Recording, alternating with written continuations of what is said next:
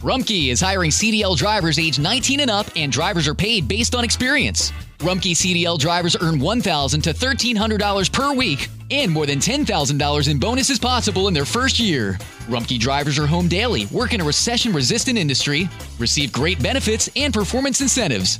Start a lucrative career and apply now at rumkeycareers.com. Equal opportunity employer restrictions apply. How did we become Central Ohio's most trusted team of orthopedic experts? We focus on what matters most our patients. At Orthopedic One, we know we're only at our best when we're helping you get better. And every day, your commitment to overcoming pain and injury inspires and moves us. That's why we bring our best every day to earn your trust. Find a physician near you at orthopedic1.com. Cuán firme cimiento se ha dado a la fe.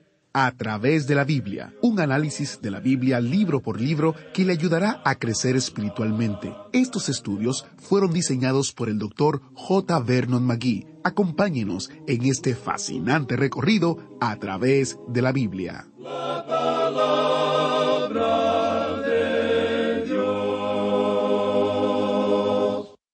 ¿Alguna vez se ha preguntado qué está haciendo Dios? Bienvenido a través de la Biblia, el programa donde conocemos a Dios en su palabra. Soy su anfitrión, Heiel Ortiz. En nuestro recorrido a través de toda la palabra de Dios, llegamos hoy a Hechos capítulo 15. Vemos que los hombres piadosos de la época se hacían la misma pregunta. ¿Qué está haciendo Dios? Ha sido llamado el primer concilio de la Iglesia, celebrado en Jerusalén alrededor del año 50 después de Cristo. Interesante estudio viene por delante en el día de hoy. ¿Qué tal si oramos para iniciar? Padre Celestial, te damos gracias porque podemos estudiar tu palabra. Pedimos que tu Espíritu Santo ministre a nuestros corazones mientras la leemos y la estudiamos. En el nombre de Jesús. Amén. Ahora continuamos nuestro recorrido bíblico de hoy con las enseñanzas del Dr. Magui en la voz de nuestro hermano Samuel Montoya. Continuamos estudiando hoy el capítulo 15 de los Hechos de los Apóstoles.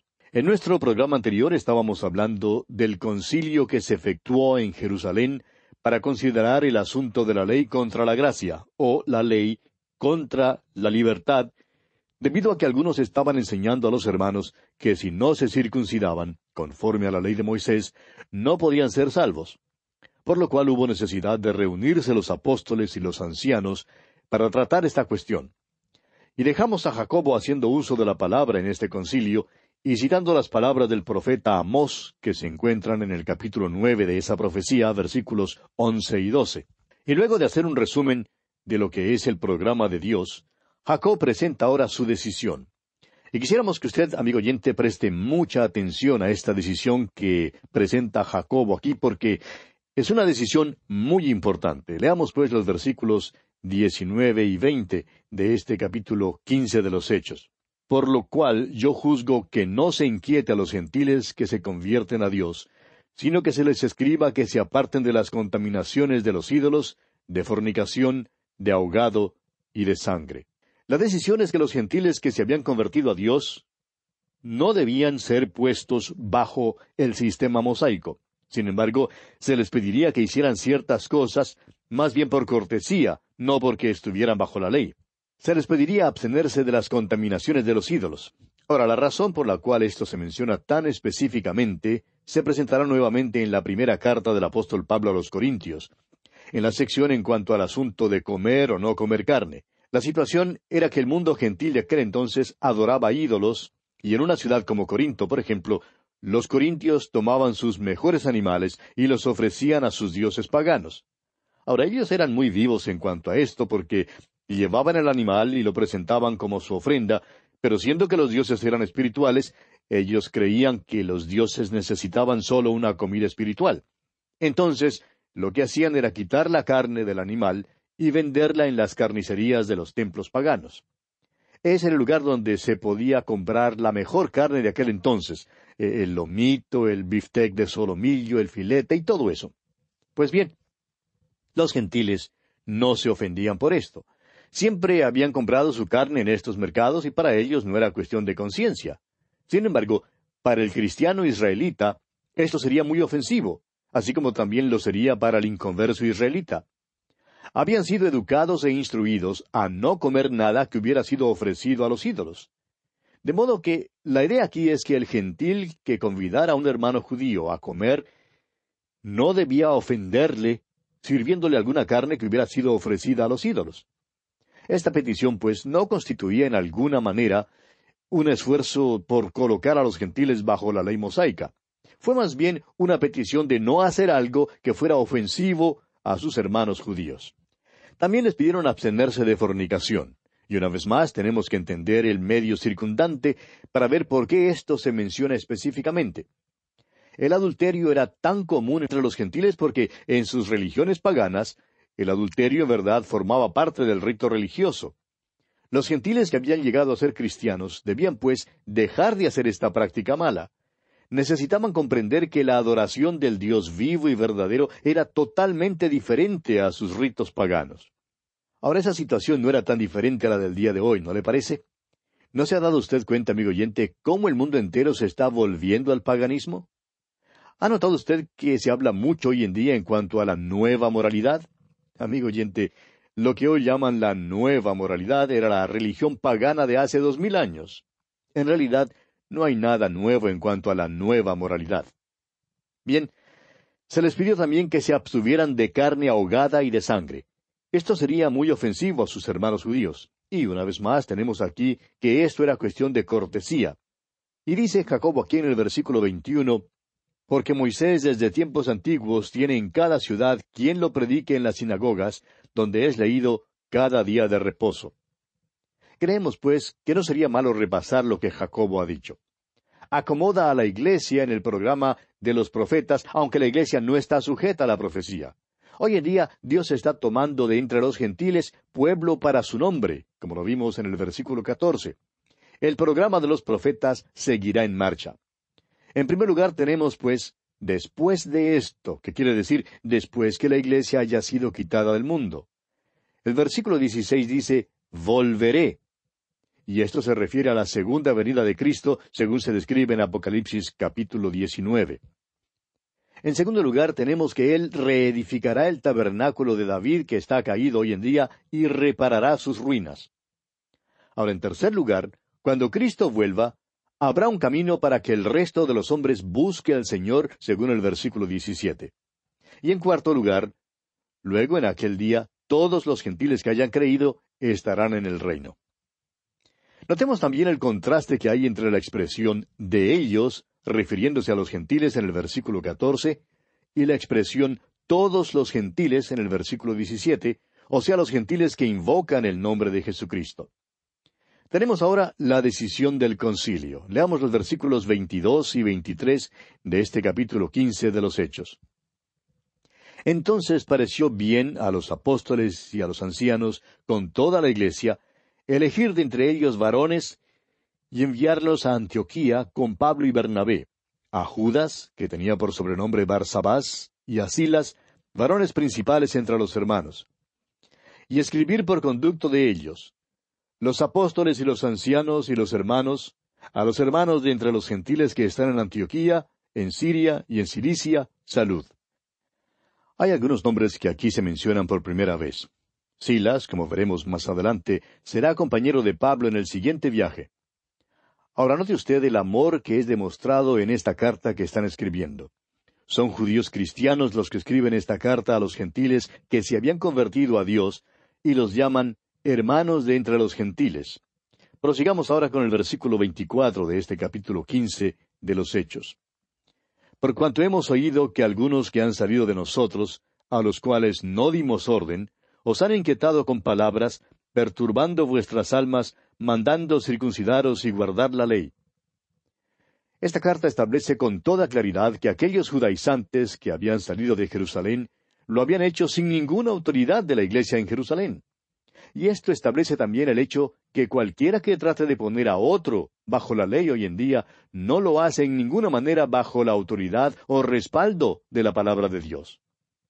Y continúan diciendo en esta carta, aquí en los versículos 25 y 26, nos ha parecido bien, habiendo llegado a un acuerdo, elegir varones y enviarlos a vosotros con nuestros amados Bernabé y Pablo, hombres que han expuesto su vida por el nombre de nuestro Señor Jesucristo. ¿No le parece esta una recomendación amable en cuanto a estos hombres? La Iglesia envía a los hombres que han sido probados, hombres que han expuesto sus vidas. Amigo oyente, ¿cuánto ha sufrido usted por Él? Es decir, por el Señor. ¿Qué le ha costado? ¿Ha pagado algún precio por seguir a Jesucristo? Avancemos ahora con el versículo 27. Así que enviamos a Judas y a Silas, los cuales también de palabra os harán saber lo mismo. Usted puede ver que si hubieran enviado solamente a Bernabé y a Pablo, el pueblo podría haber dicho, bueno, es de esperarse que estos dos hombres traigan un informe como este. De modo que envían también a Judas y a Silas para confirmar el hecho de que esta era la decisión unánime del concilio. Prosigamos ahora con el versículo 28 de este capítulo quince de los Hechos. Porque ha parecido bien al Espíritu Santo y a nosotros no imponeros ninguna carga más que estas cosas necesarias. Fíjese usted, ha parecido bien al Espíritu Santo y a nosotros. ¿Qué lección hay en esto para nosotros, amigo oyente? Continuemos con el versículo 29.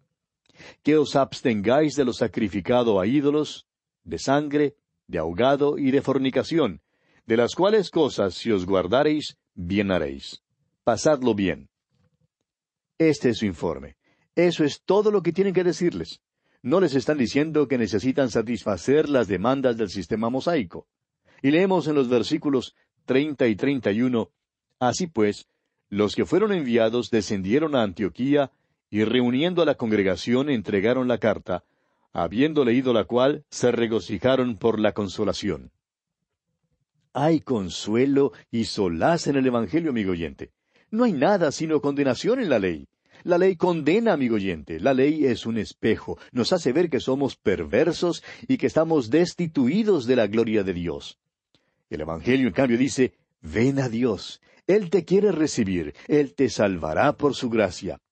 Estas sí que son palabras realmente consoladoras. Bien, sigamos adelante con los versículos 32 al 35 ahora. Y Judas y Silas, como ellos también eran profetas, consolaron y confirmaron a los hermanos con abundancia de palabras. Y pasando algún tiempo allí, fueron despedidos en paz por los hermanos, para volver a aquellos que los habían enviado. Mas a Silas le pareció bien el quedarse allí. Y Pablo y Bernabé continuaron en Antioquía, enseñando la palabra del Señor y anunciando el Evangelio con otros muchos. Es evidente que Pablo y Silas se llevaban bien. A Silas le agradó Pablo y le gustó trabajar junto con él. Por tanto, se quedó allí en la iglesia de Antioquía. Debe haberse sentido privilegiado de poder trabajar con estos creyentes gentiles. De todos modos, se quedó allí. Pablo y Bernabé realmente eran los pastores de la iglesia allí en Antioquía. Veamos ahora los planes para el segundo viaje misionero. Leamos el versículo 36 de este capítulo 15 de los Hechos. Después de algunos días, Pablo dijo a Bernabé, Volvamos a visitar a los hermanos en todas las ciudades en que hemos anunciado la palabra del Señor para ver cómo están. Pablo tenía interés en las iglesias, tenía un interés sincero en los creyentes, tenía un interés especial en los hermanos en Galacia. De modo que creyó que era una buena idea volver una vez más para visitar aquellas iglesias. Continuemos con el versículo 37. Y Bernabé quería que llevasen consigo a Juan, el que tenía por sobrenombre Marcos. Conocemos a Bernabé como un tipo muy generoso y un verdadero hombre de Dios. Pero note usted lo siguiente en cuanto a él. Cuando se resolvía en cuanto a cierta cosa, después no cambiaba de parecer. Le llamaríamos terco, ¿no le parece? Recuerde que todos estos hombres nunca dejaron de ser humanos. Siempre retuvieron su vieja naturaleza. Tanto Pablo como Bernabé se aferraron a su propia posición y ninguno de los dos estuvo dispuesto a cambiar de parecer. Note usted lo que ocurre. Leamos el versículo 38 de este capítulo 15 de los Hechos. Pero a Pablo no le parecía bien llevar consigo al que se había apartado de ellos desde Panfilia y no había ido con ellos a la obra. Pablo también tenía sus persuasiones. Bernabé quiere llevar a Juan Marcos, pero Pablo dice que no lo llevará. Bueno, Nos alegramos que estos dos hermanos tuvieran este pequeño altercado porque en verdad nos enseña algo a nosotros. Estos hombres eran seres humanos tal como usted y yo también lo somos. Revela que aun a los santos les es posible altercar sin ser desapacibles. Pero notemos aquí que no se dividieron para formar dos iglesias diferentes. Simplemente altercaron en cuanto a este punto. Creemos que es normal y bien que tengamos desacuerdos en cuanto a ciertos problemas. En realidad, no importa tener desacuerdos. Claro que si yo llegase a tener un desacuerdo, oraría que el otro hermano comprendiera las cosas como yo las comprendo. Y con toda certeza que el otro hermano estaría haciendo la misma cosa, orando para que yo comprendiera las cosas como él las comprende. Ahora el versículo 39 nos dice, Y hubo tal desacuerdo entre ellos que se separaron el uno del otro. Bernabé, tomando a Marcos, navegó a Chipre. El relato no dice más en cuanto a Bernabé. Él se fue a Chipre y allí tuvo un gran ministerio. Bernabé había salido de Chipre. Esa isla era su patria chica. Tenía un deseo de llevar el Evangelio a su propio pueblo. Y según nos indica la tradición, tuvo allí un gran ministerio. Desde Chipre se llevó a cabo también más tarde un gran ministerio misionero en el África del Norte. Sabemos esto también por la tradición. Aquí Bernabé sale navegando de las páginas de la Escritura. La Biblia no nos da ninguna información adicional en cuanto a su ministerio. Ahora la atención cae casi completamente sobre el apóstol Pablo. Leamos los versículos finales, versículos cuarenta y cuarenta y uno de este capítulo quince de los Hechos. Y Pablo, escogiendo a Silas, salió encomendado por los hermanos a la gracia del Señor, y pasó por Siria y Cilicia, confirmando a las iglesias. La iglesia tiene ahora dos grandes proyectos misioneros donde antes tenía uno solo. Bernabé se encamina en una dirección y Pablo en otra. Este es el método de Dios. Y Dios utilizará a ambos hombres. Pablo ahora tenía a Silas con él, y los hermanos los encomendaron a la gracia de Dios. Y así, amigo oyente, concluimos nuestro estudio del capítulo quince de los Hechos de los Apóstoles. Llegamos ahora al capítulo dieciséis. Y en este capítulo tenemos el segundo viaje misionero de Pablo. Permítanos estimularle, amigo oyente, una vez más, a tener en su mano un mapa a fin de que pueda seguir este viaje misionero en el mapa. El último versículo del capítulo quince realmente nos contaba el principio de ese viaje. Pablo y Silas pasaron por Siria y Cilicia, confirmando a las iglesias. Desde allí veremos que seguirán hasta el país de Galacia. Usted recordará que Pablo y Bernabé tuvieron un altercado violento en cuanto al sobrino de Bernabé, cuyo nombre era Juan Marcos. Juan Marcos les había abandonado en su primer viaje misionero, y por tanto Pablo no estaba muy dispuesto a llevarle consigo en el segundo viaje. De modo que Bernabé se lo llevó consigo a Chipre, y como ya lo hemos indicado, Juan Marcos al fin y al cabo salió muy bien, porque más tarde veremos que el mismo apóstol Pablo pidió allá en su segunda carta a Timoteo, capítulo cuatro, versículo once, pidió que Juan Marcos viniera a verle porque ahora lo consideraba útil para el ministerio. En este viaje, Pablo y Silas, después de pasar por Siria y Cilicia, llegaron al país de Galacia. Estaban visitando nuevamente las iglesias. Aquí fue donde el problema se había presentado cuando los judaizantes habían llegado, cambiando el modo de sentir y de pensar del pueblo. El concilio en Jerusalén entonces se convocó para arreglar la cuestión de los gentiles y su relación con la ley. Y más adelante veremos que también Pablo escribió su epístola a los Gálatas en cuanto a este mismo asunto. Ahora no podemos dejar de enfatizar el hecho de que el ser salvo significa confiar en Cristo. Eso es todo. Es confiar en Cristo y nada más las obras, el guardar la ley y cualquier clase de legalismo, todos constituyen un vano esfuerzo para traer a un pecador a una relación correcta con Dios. La transacción, amigo oyente, ya fue consumada cuando Cristo murió en la cruz, y tenemos que poner nuestra confianza en esa obra de redención, la cual es desde todo punto de vista suficiente para nuestra salvación. Comencemos pues nuestro estudio de este capítulo dieciséis de los Hechos, leyendo los primeros dos versículos. Después llegó a Derbe y a Listra, y aquí había allí cierto discípulo llamado Timoteo, hijo de una mujer judía creyente, pero de padre griego. Y daban buen testimonio de él los hermanos que estaban en Listra y en Iconio. Pablo volvió a visitar nuevamente a las iglesias en Galacia. Cuando estuvo en Listra, halló a un joven a quien había conocido en su primer viaje misionero. Este joven había sido convertido mediante su ministerio, y por eso Pablo lo llama su verdadero hijo en la fe. Pablo conoció también a la madre y a la abuela de este joven. Este joven, por supuesto, es Timoteo, quien llega a ser compañero de Pablo y de Silas en este viaje. Continuemos ahora con el versículo tres. Quiso Pablo que éste fuese con él, y tomándole, le circuncidó por causa de los judíos que había en aquellos lugares, porque todos sabían que su padre era griego. Ahora quisiéramos pedirle a usted aquí que observe cuidadosamente el método del apóstol Pablo. Cuando subió a Jerusalén, Pablo llevó a Tito, un gentil que no era circunciso. Pablo se opuso a que se le obligara a circuncidarse. Ahora Pablo quiere llevar a Timoteo como compañero misionero y quiere que Timoteo salga para alcanzar almas para Cristo. Pero no quiere causar ninguna clase de controversia, ningún motivo de ofensa, y por lo tanto le pide a Timoteo que se circuncide.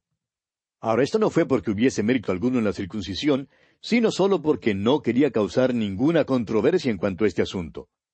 Esto es lo que escribió el mismo apóstol Pablo en su primera carta a los Corintios capítulo nueve versículos diecinueve y veinte cuando dijo, Por lo cual, siendo libre de todos, me he hecho siervo de todos para ganar a mayor número. Me he hecho a los judíos como judío para ganar a los judíos, a los que están sujetos a la ley, aunque yo no esté sujeto a la ley, como sujeto a la ley, para ganar a los que están sujetos a la ley. Es decir, que Pablo hizo esto para evitar cualquier controversia. A veces los hermanos dicen que quieren hacerse miembros de cierta iglesia y dicen que esa iglesia tiene un concepto diferente del bautismo que el que habían conocido antes. Y preguntan si deben ser bautizados de este modo o de este otro. Ante esta situación creemos conveniente considerar estas preguntas fundamentales. ¿Es buena y bíblica la Iglesia? ¿Enseña que la salvación viene solo por la fe en el Señor Jesucristo? ¿Es un lugar donde uno puede servir y ser bendecido y crecer en la gracia y en el conocimiento de la verdad? Si las respuestas a estas preguntas son afirmativas, indicando que reúne todas estas condiciones, entonces está bien que sigan adelante y se bauticen en esa iglesia.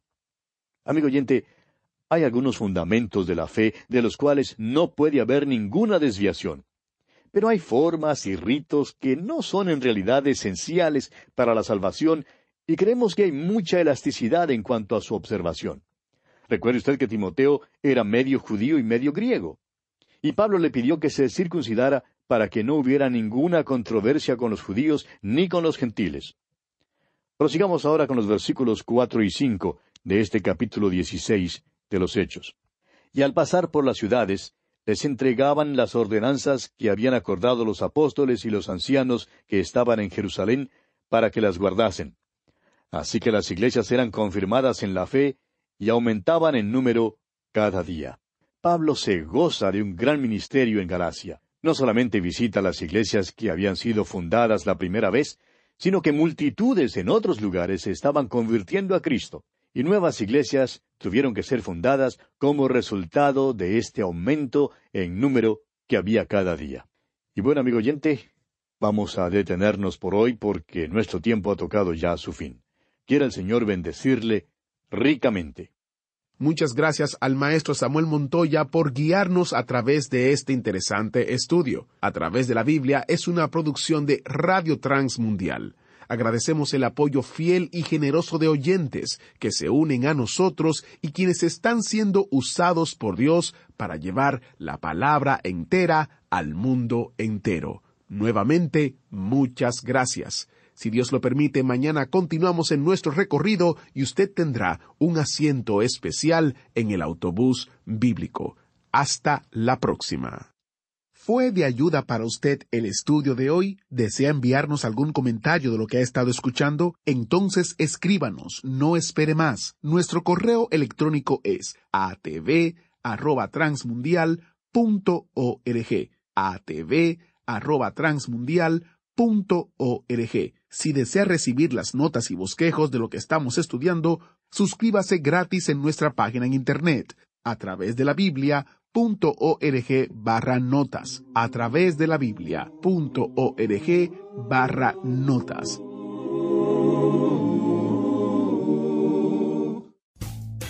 Rumkey is hiring CDL drivers age 19 and up, and drivers are paid based on experience. Rumkey CDL drivers earn 1,000 to $1,300 per week, and more than $10,000 in bonuses possible in their first year. Rumkey drivers are home daily, work in a recession resistant industry, receive great benefits and performance incentives. Start a lucrative career and apply now at rumkeycareers.com. Equal opportunity employer restrictions apply.